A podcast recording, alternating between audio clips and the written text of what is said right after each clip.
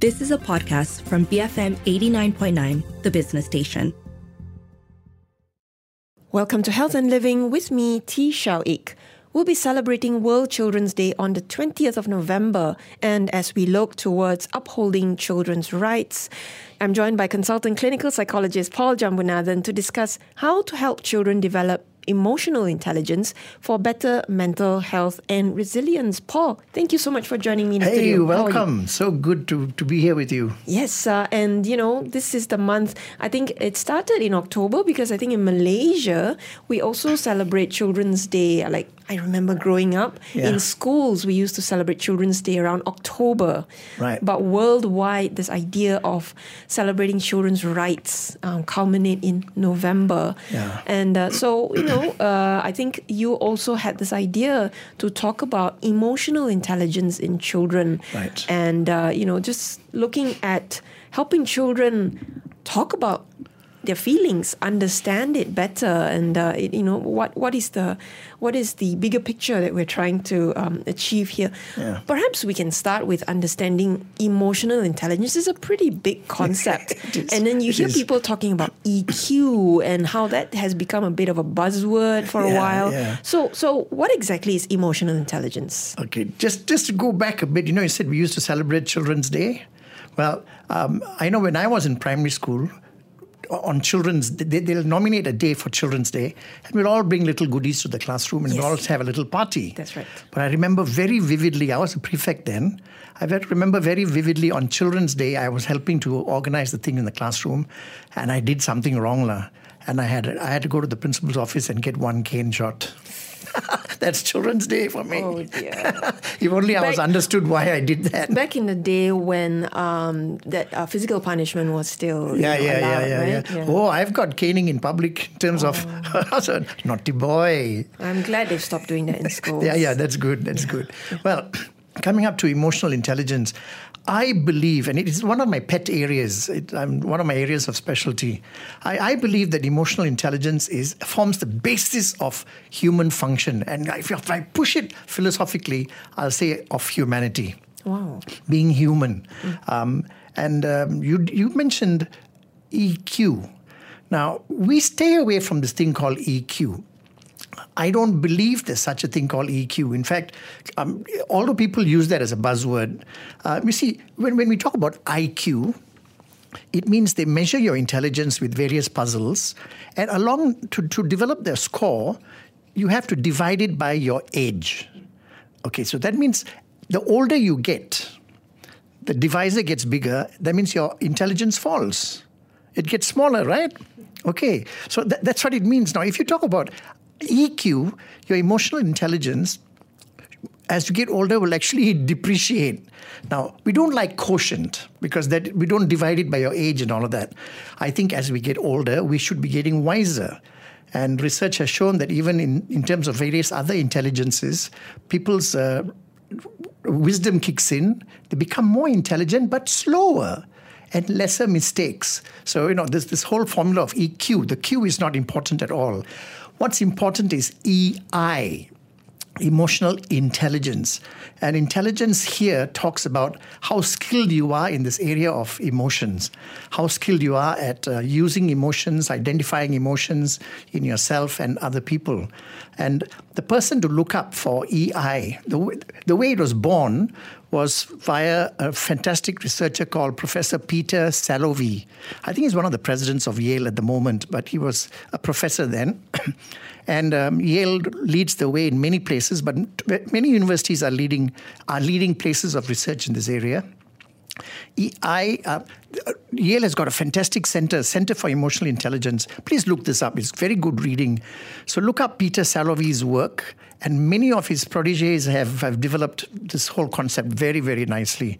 Now, um, EI is about basically it's defined as how well you know yourself in terms of um, your ability to men- to identify your own emotions, to identify other people's emotions, and how these people how these two sets of emotions work together. Now, this is just two people, but that you could be working as a team, you could be working as a group. How do we look at it? We look at it in five different areas. Um, self awareness is very big, um, self regulation. That's very that's a big part of how you manage things. Your motivation, your empathy, and social skills. Now, these these form the, the basis of human function, everyday function, Exactly. and It's the f- interpersonal effectiveness. it's the fundamental of just existing, right? It's no, yeah, yeah. You know, you know the word emotion. Actually, it's a Latin word. The word motivation stems from that. Motivation is actually what that which makes you move. And in Latin, emotion actually means that which makes you move. So anything we do, we may be conscious of it or not conscious of it, but anything we do is driven by an emotion. You know, as a matter of habit, as a matter of routine, we eat, we laugh, we joke, we hug, we touch, we say hello, but there's always an emotion behind it. And the key is to become aware of these things that drive you. So you said you wanted to stay, or rather, we, we try to stay away from the idea of a quotient. Yes. Um, Although the books are labeled as such, but if you look it up, make sure it's about emotional intelligence. Yeah. how, how do you measure or, or perhaps assess um, someone, whether somebody has, I'm going to use the word healthy, uh, has a healthy level of emotional intelligence? Uh, well, it's it's a very sophisticated thing. You you, it's not just about. Already, I mentioned five domains, right? And you'll have to identify. You have to have self-reports that actually show me how aware you are of these five domains and your proficiency in them. We measure your emotional vocabulary. You know, how many emotion-based words do you know? Are you able to label and translate your thoughts, your actions into words that describe emotions? Um, how effective you are interpersonally, whether you have empathy. Um, now, the, one of the big kinds of tests we have is something called situation judgment tests, where we don't ask you um, uh, what um, two plus two is what and, or 2 divided by 2 or the square root of 3. So those tell, will give me your mathematical intelligence. But we give you a situation, a little paragraph. Uh, if you find, if someone calls you an idiot in town or someone says that you are stupid, but you are surrounded with other people in a party and your grandparents are there and your father is a heart attack patient. Now, you can see we give you a scenario. Now, what would you do in response to this person's um, what insult? Now, you're given the situation. We wait for your reply and see what all you've brought into, what variables you've brought into consideration, and how you are reacting, and and how you either predict or manage the consequence. Now, we don't take that into account. Now, situation judgment tests are very hard to to to uh, manufacture but it's becoming more of um, a measure for people who treat other, who work with other people, like doctors, nurses, psychologists, teachers. I think parents should have this kind of test before they have children. I agree. yeah, I but of course, it, there is a developmental timeline. It gets more and more complex as you go along. You know, there's death and passing and marriage. You know, sometimes marriage is worse than the death. You know. uh, but I definitely agree about um, parents uh, having because if we are talking about teaching children to develop emotional intelligence, where are they going to learn it from? From parents, yeah, right? So okay. um, I think uh, we want to go for a quick break first, and then we'll come back because everything you've described um, leads me to like one blinding question in my mind: uh, Where does emo- emotional intelligence come from, and Okay. then how do we nurture it? Let's go for a quick break, and when we come back, we will address um, all those other issues. Paul Jambunathan, consultant clinical psychologist, in the studio with me, discussing how to teach children emotional intelligence. We'll be right back on BFM eighty nine point nine. Welcome back to Health and Living with me, Tee Shiao Eek. Joining me in the studio for his regular show with us, consultant clinical psychologist Paul Jambunathan. We're discussing emotional intelligence today, and particularly how to nurture it in children in conjunction with World Children's Day, which is commemorated every year on the 20th of November uh, later this month. So, uh, Paul has described five domains uh, of emotional intelligence self awareness, self regulation, motivation, empathy, and social skills. And we can see how all of these are skills that um, guide us to live every day in, in our in our families, in our communities, in society. Um, so you know, who better to talk about you know this uh, than among children.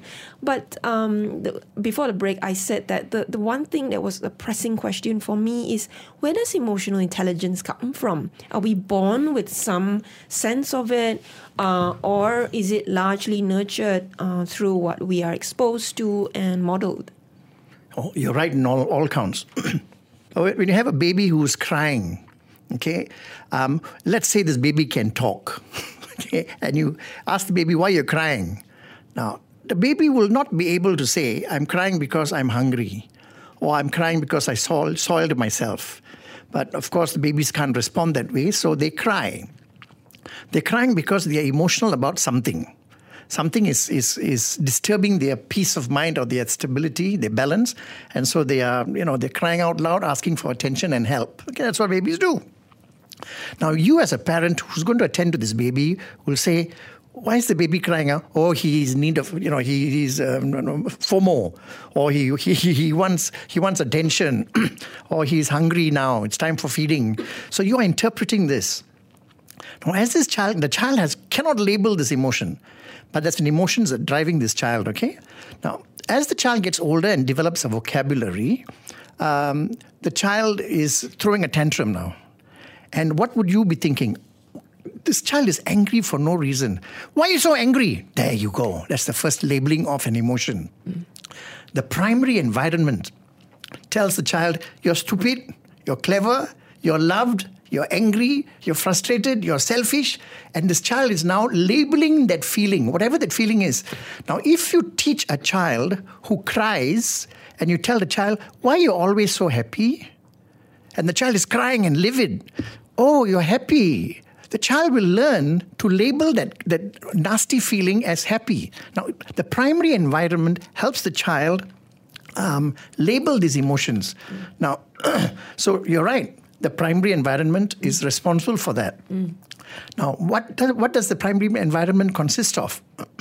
Parents, TV, yes, cartoons, mm. kindergarten, other children, yeah teachers, caregivers, grandparents. Wow, this child is a all absorbing thing in terms of language, labeling. Now, whenever you use a word like idiot, the child is in an emotional state anyhow, some emotional state. The child is understanding this word, and you call someone else idiot or put someone else down, and the child is watching this, and the child will start modeling it. So I always tell people give me a kindergarten child for a little while, and I'll tell you what's happening in their primary environment at home. so you're right on all counts. the child starts pairing their emotional state with vocabulary that's used around them. And so it all begins at home. I hope. However, it's a very sad situation that parents don't have that kind of time anymore. And um, it, it, it's a we have no control over the kind of vocabulary that's taught to the children, taught to the kids. Um, now we are a multilingual, multilingual uh, society. So we've got Malay, Tamil, Chinese, or some other dialects, and English. Mm-hmm. So if you're going to, my, my advice to parents is teach a child, talk to a child, relate to a child in one stable language. Teach as many as you want, but when you communicate and connect with a child, use one language and become help the child become proficient in reception of that language, receptive skills, and expressive skills mm. in terms of everything that language can give. Mm. Um, the sad thing is what you know, parents discard their kids. La. They send them off, and the kids are in, in, a, in a play school from seven in the morning till maybe eight at night. So the, children, the parents don't have time with the kids to be their primary teachers. So the, t- the children are learning things that you have no control over in the kindergartens or in primary school or other kids. Uh, the child comes home and says, Mom and, and parents are having a little bit of a tiff. Mom and dad, are you going to get divorced? Are you going to divorce mommy, daddy? Where did the child learn this? Uh, a classmate whose parents have divorced and the child has totally related to that and understood it. And so divorce is a, a, the resolution to a conflict that she, he sees. Mm. Now, you've got to t- stop and say, whoa, where did you learn this from? You've got to be able to spend time. So if you want to teach emotional intelligence, if you want to be the parent of the child in this area, you've got to grow with your child, not just weekends, not just any. At any time, any opportunity is a teaching opportunity to grow with your child. Mm. Be your child's primary environment. If not, send them to experts. Don't send them for maths classes and multiplication classes. I prefer that you send them for emotional intelligence classes and problem solving classes. You know, you'll have a, a happier child, a more communicative child or, to, to live with rather than someone who's just getting you A's. Mm. The A's will drive you to the, to the happy farm faster than anyone else. So we talked about how developing emotional intelligence is basically skills.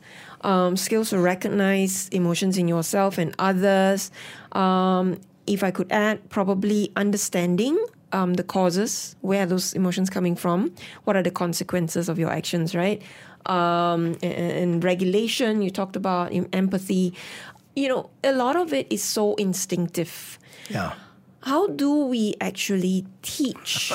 um, I feel for the parents, and you used the strong word, discard. I feel for the parents who um, are in that situation. Yes, of yes. I- I feel working, for them too, Yeah, true. both both parents working, having to send their children to some form of uh, childcare.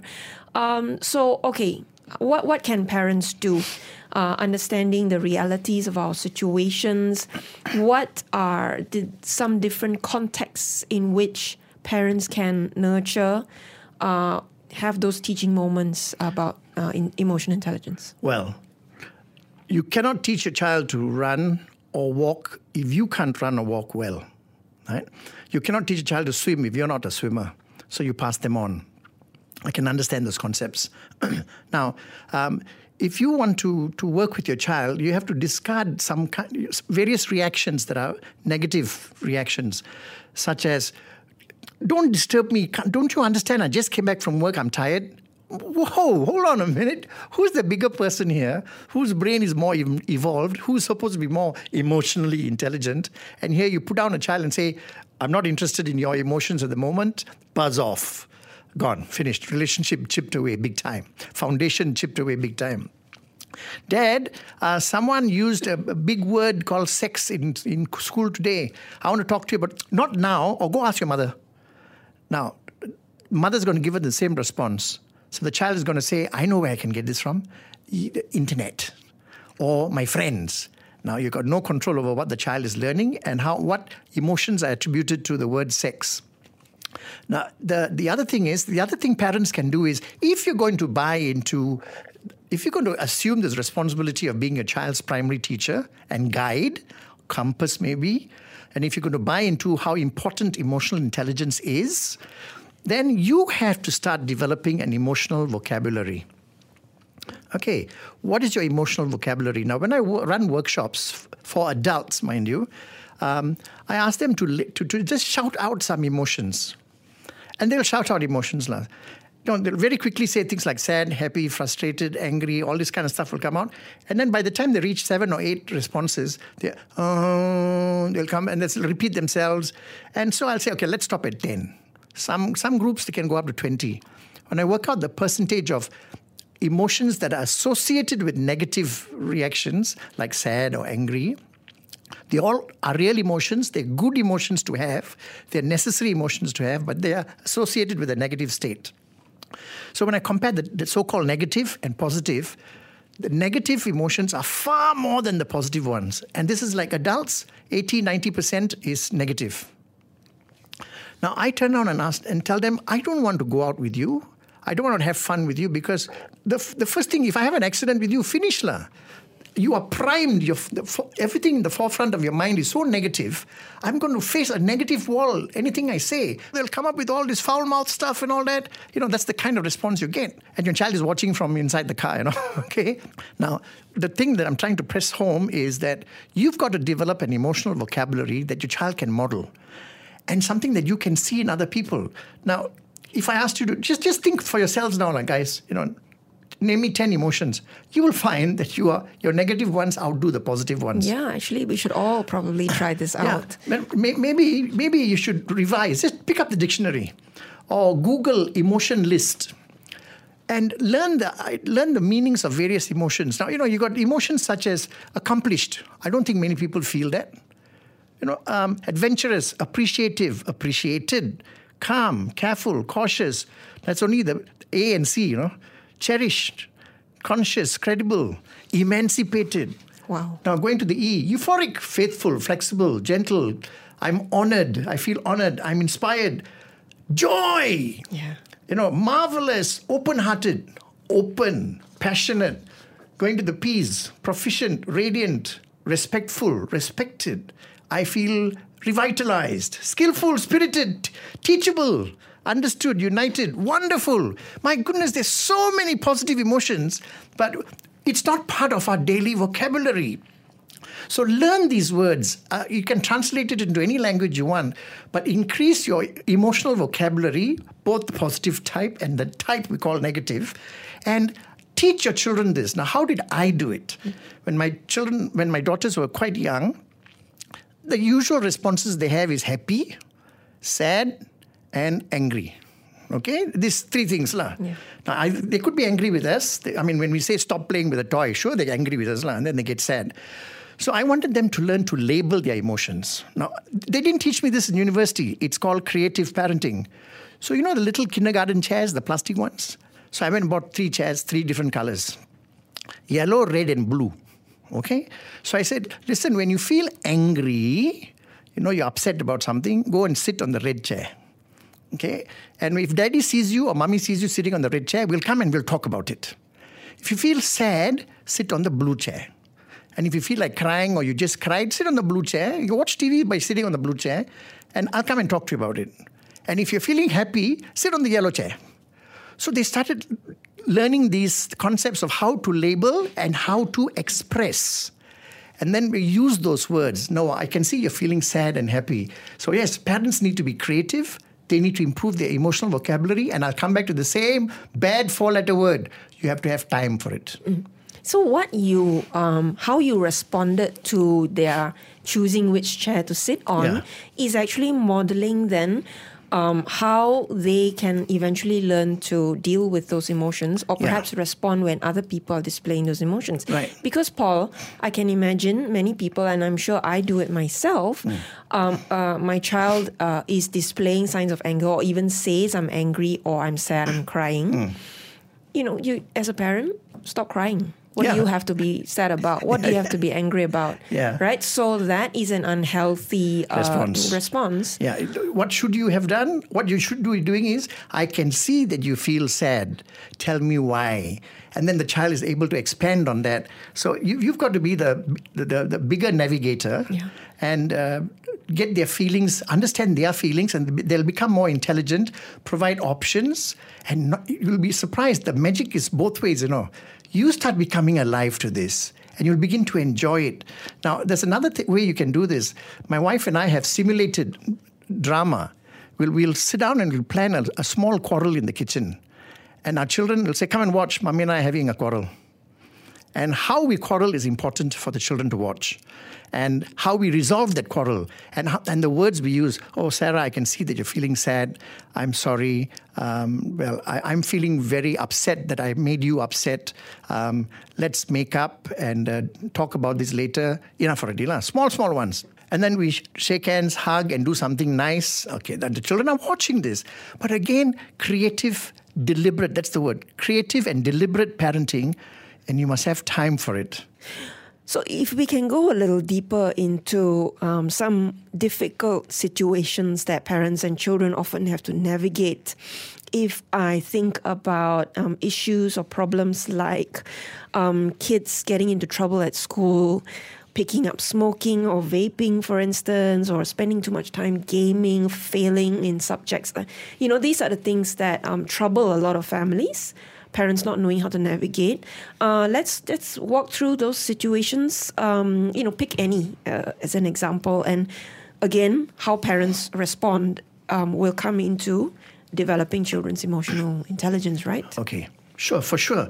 Now, um, the, the, first thing to remember is the fact that they've got into this habit or this a behavior that you don't appreciate, that doesn't go, doesn't fit into your family pattern, undesirable behavior.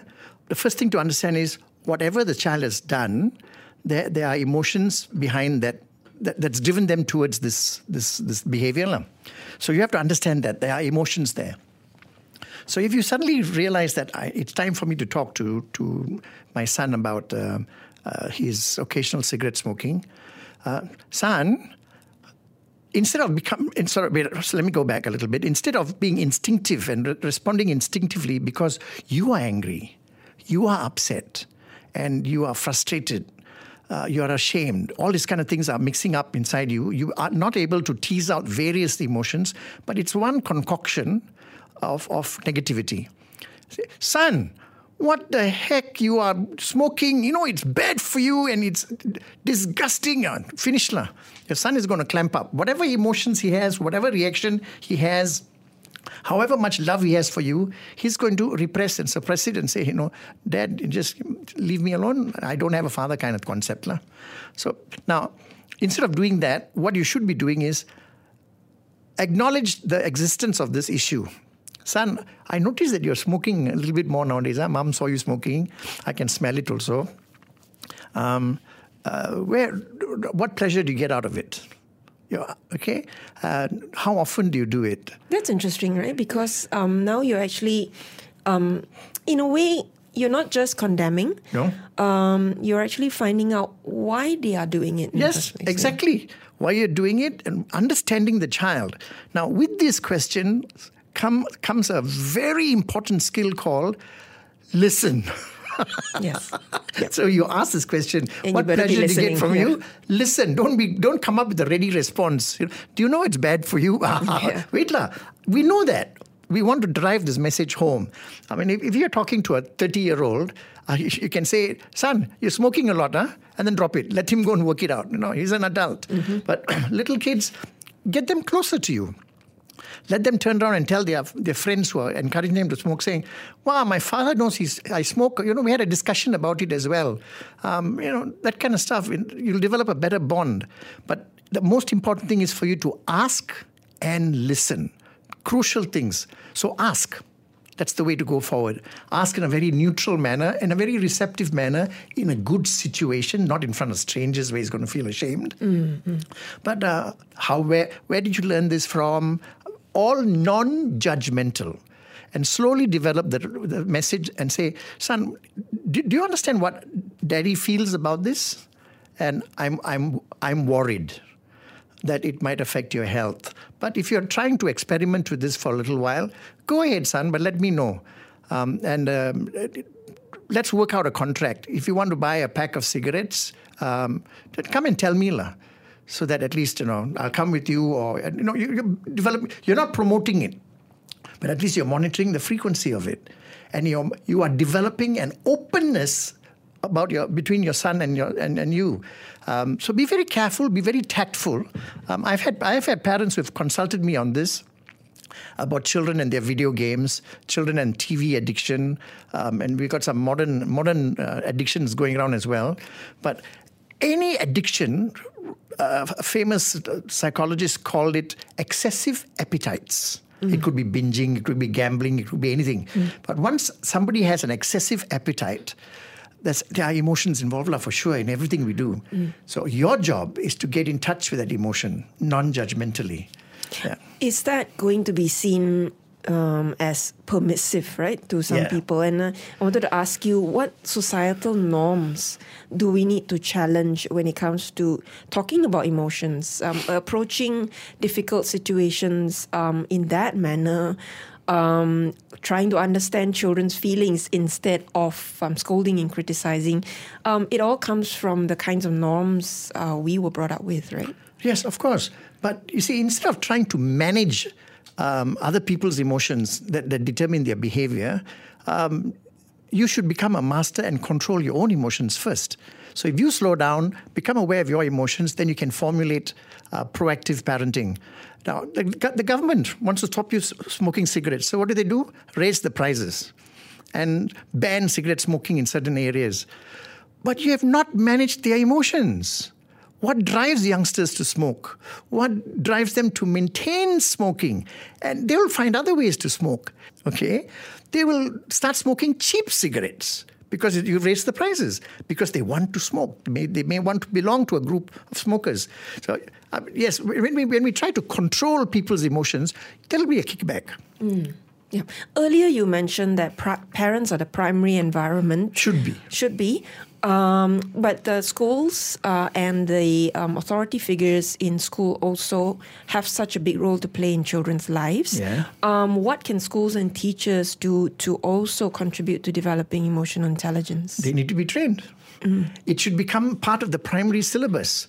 It should be. It should become part of primary, uh, part of part of teachers' training. Uh, but it, it, it isn't. They learn some psychology, and they say, "I learned some child psychology," but I don't think it's enough. I think that should form the basis of all curriculums. I mean, I, I, I even battled the medical curriculum. It's not there. I mean, yes, ask a patient how it, how she feels, and that's it. Finish lah. Yeah. But then you're still prescribing and says, don't, don't do this, do this, do this, don't do this. But the patient is, you know, in a, in a difficult state. They have got all kinds of emotions running through their veins. Everyone needs to be aware of emotions. But the best thing is when a child comes home, are they coming home to a safe place where they can express these emotions, whether they've learnt it rightly or incorrectly? The child can come home, express these emotions, and you can say, Oh, must work on these emotions. lah. This is slightly wrong, doesn't fit into our culture, our value system. We have to work on it. But you've got to monitor the child. lah. Mm, mm. You, so the, the home is that haven where If yeah. the home, or even if you're staying with your grandmother or, or Your adoptive parents, yeah, very mm. important. And children who can understand this concept, um, if you can understand, if they can understand that that emotions, people don't understand me. You know, children often say that nobody understands me. That's because you're you're not speaking emotions. We need you to speak emotions. For that to happen, you need to learn what these emotions are. So we need people who can f- identify that and foster that. That's what happens in my clinic to a large extent. So when we talk about emotions, we can respond to these emotions and then they can choose. They can choose to change from being sad to neutral to happy. And I can choose to be angry if I want to, but it's not negative. It's facilitative to to um, to, facilitate some interaction I'm going through. You know, I can be angry at a traffic jam. I can be angry at the tax system. I can choose to be angry, or I can choose to be happy. You know, it, once you understand this, you can actually have a choice, and you become more effective because your vocabulary has become so incisive and, and specific. What what are we trying to achieve with this? How does emotional intelligence help young people and children navigate growing up, adulting, um, and what does it do for their mental health? Well, first of all, you you begin to understand yourself better. You begin to define yourself better. You begin to, to be able to make choices for yourself better. You become a better human being because you are interacting with people better, and we call it interpersonal effectiveness. So you're able to work with other people better. You can resolve conflicts and define conflicts better. Your problem solving gets better. You can, uh, your job performance gets better. Everything gets better. And let me tell you this when your mind and your brain are functioning better, your body is also better, right? And, and you'll be a better person overall. Um, this emotional intelligence didn't come out of nowhere, you know. Um, it took time for, for psychology, uh, practical applied psychology, to come up with how important emotions are and how fundamental it is. It's just that we take things for granted and we assume things about the other person according to our definitions and our perceptions of this person. You know, um, people who are fat and big, um, they must be overeating, lah. You know, and you you develop this kind of automatic response. But when you when you do say that, listen, um, I notice, you know, I, can- I hope I can ask you these questions. I, I notice that you know you're you're bigger than me. Um, where do you get your clothes? Okay, do you have difficulty? You must you have difficulties. You must be having difficulties. Slowly, if you dig away very neutrally at that, you'll find that they have a serious hormonal problem. You know, and they, they, their diet is a very good diet, but by all, by, my goodness, they, they're suffering from a disease. And then you'll say, gee, how wrong was I? Uh, so you develop this. So you go into a situation neutrally and ask and listen. You've got to listen. And then change gears and, and choose, lah, choose a response. Would you have a final message, Paul? Yes, I do. I do, I do, I do. I want to talk about drinking tea. Okay. Yeah. You know, when you drink tea, you go to a mama shop with your friend, you sit down there and say, teh satu, teh tarik satu. and then you sit and drink teh tarik with a small glass only, you know, and you sit and chit chat. How long do you chat for? Quite long. Could go on past an hour. Um, you tell you, an hour, okay? Some say half an hour, some say two hours. But in between, you say, ah, lagi satu, and then you go on with that again. Now, you go on talking, talking, talking over a cup of tea. Now, we are not having, and tea is so ceremonial, so basic across all cultures. Now, what we're doing is, do you know how we have tea at home nowadays? The tea is prepared. It's in a pot. You rush through, you pick it up, pour it, drink it, and off you go. But mm. those days, when we had tea, we sit around as a family, share the biscuits, and we're talking. The way I have tea is when I sit with someone and have a drink together, we are talking. What are you talking about? Politics, this, that, that, the other. And then if you go, if you dig deeper, you're talking about how other people feel about this happening, how other people feel about that government, how other people feel about that girl, that boy. Tea is about talking and spending time with people. I have I've got a brand of tea that I want to sell today. You can't buy it on the shelves, lah. It's it's spelled T E A, but it actually stands for talking emotions and attitudes. You should have tea with your loved ones and special ones as often as possible with time on your hands. Don't rush it. So when you have tea with your children, you're talking emotions and attitudes. So I wish all of you, starting whenever you want to start, have tea with your loved ones, especially your children. I love that. Thank you so much, Paul. Paul Jambunathan, consultant, clinical psychologist, talking about emotional intelligence today, and um, you know, encouraging us all to have tea, Tea. talking emotions and attitudes. This has been Health and Living, BFM eighty nine point nine. You have been listening to a podcast from BFM 89.9, the business station. For more stories of the same kind, download the BFM app.